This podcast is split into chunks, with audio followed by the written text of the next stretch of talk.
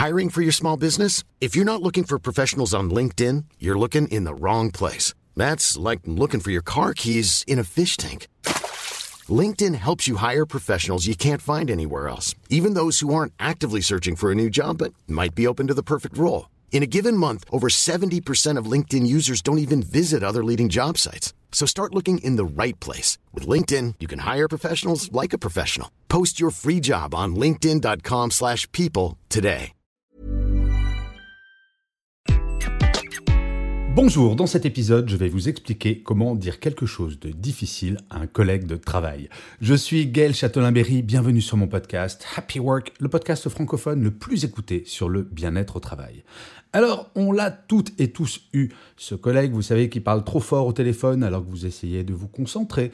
Ou alors ce collègue qui ne dit jamais bonjour, ou encore qui arrive toujours en retard aux réunions que vous organisez.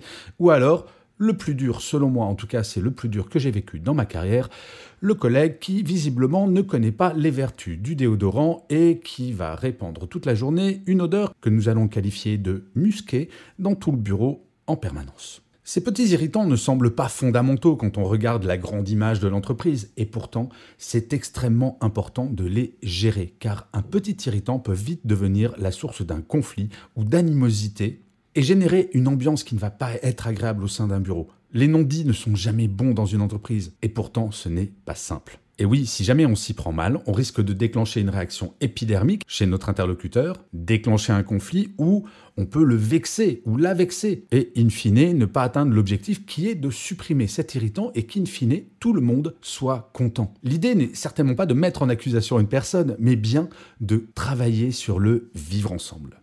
Et en fait, pour avoir traité un grand nombre de ces petits irritants pendant toute ma carrière en entreprise en tant que manager, eh, j'ai affiné une petite méthode qui marche extrêmement bien. Et en fait, cette méthode a quatre étapes. La première étape, faire un tête-à-tête. Il ne faut surtout jamais, quand il s'agit de parler d'un irritant avec quelqu'un qui est la source de cet irritant, le faire en public. Car bien vite, d'autres personnes vont venir s'agréger à la discussion et la personne va se sentir véritablement agressée. L'idée n'est absolument pas d'humilier la personne. L'idée n'est certainement pas de pointer du doigt la personne devant tout le monde en disant bouh, ce que tu fais, c'est mal. Non, l'idée c'est véritablement d'amener la personne progresser, à changer. Et un tête-à-tête -tête va permettre de libérer la parole, de parler extrêmement tranquillement, y compris pour la personne qui doit changer. Une fois qu'on est en tête-à-tête, l'idée c'est de dépersonnaliser le plus possible l'irritant en question. Comme je le disais dans le point précédent, il ne s'agit pas de faire le procès de la personne, mais d'expliquer que sa perception des choses, qui est tout à fait respectable, n'est pas forcément la perception du groupe. Et peut-être même de se mettre en cause soi-même, d'expliquer que oui, j'avais tel comportement il y a quelques années, jusqu'à ce que je comprenne bah, qu'il n'y avait que moi qui trouvais ce comportement acceptable. Vous pouvez prendre des petites choses comme euh, oui, moi avant je parlais toujours très très fort dans l'open space parce que je suis comme ça et puis j'ai réalisé que oui, ça pouvait gêner des gens alors que moi je ne suis pas sensible au bruit, ça ne me dérange pas. Bref, de faire comprendre que vous aussi vous avez expérimenté cela. Vous aussi, vous avez irrité des gens par un comportement et que donc là il ne s'agit pas de dire que c'est une mauvaise personne, mais que c'est une personne normal, qui a un comportement qui, certes, pour l'instant, peut être dérangeant, mais il n'y a rien de grave. La troisième étape, c'est de proposer des solutions. Et idéalement, c'est à la personne à qui vous parlez de donner ces solutions.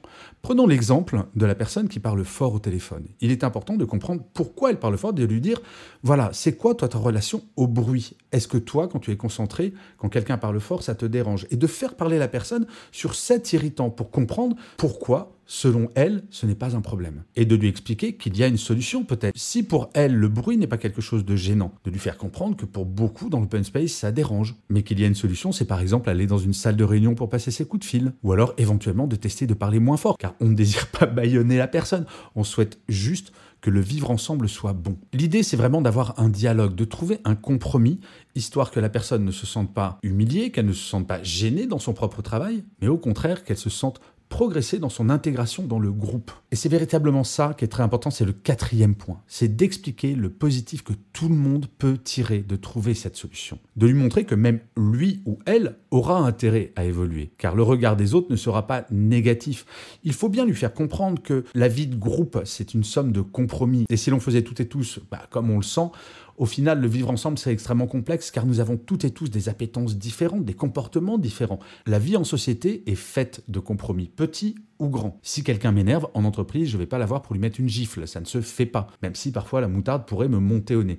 Eh bien, c'est ça qu'il va falloir expliquer dans ce quatrième point, une fois qu'on a trouvé la solution, de montrer à quel point ça va être génial pour tout le monde y compris pour lui, et surtout ne pas oublier de remercier la personne, de dire merci pour ton écoute, c'est vraiment super, je suis persuadé qu'on va avancer et que tout va bien se passer. L'idée est vraiment de dédramatiser, parce qu'on ne va pas se mentir, ces petits irritants ne sont pas dramatiques, ils sont juste ennuyeux parce qu'ils sont répétitifs. Et l'énorme avantage de ces petits irritants, c'est qu'ils sont très simples à régler, il suffit d'en parler. Donc n'hésitez surtout pas, si des choses vous irritent chez votre collègue, utilisez cette méthode et vous allez voir, tout va bien se passer. Je vous remercie mille fois d'avoir écouté cet épisode de Happy Work ou de l'avoir regardé si vous êtes sur YouTube. N'hésitez surtout pas à vous abonner sur votre plateforme préférée, à mettre des commentaires, à partager, à mettre des pouces levés, des étoiles. C'est très très très important pour que Happy Work dure encore très longtemps et en plus de vous à moi. Ça me fait super plaisir. Je vous dis rendez-vous à demain et d'ici là, plus que jamais, prenez soin de vous. Salut les amis.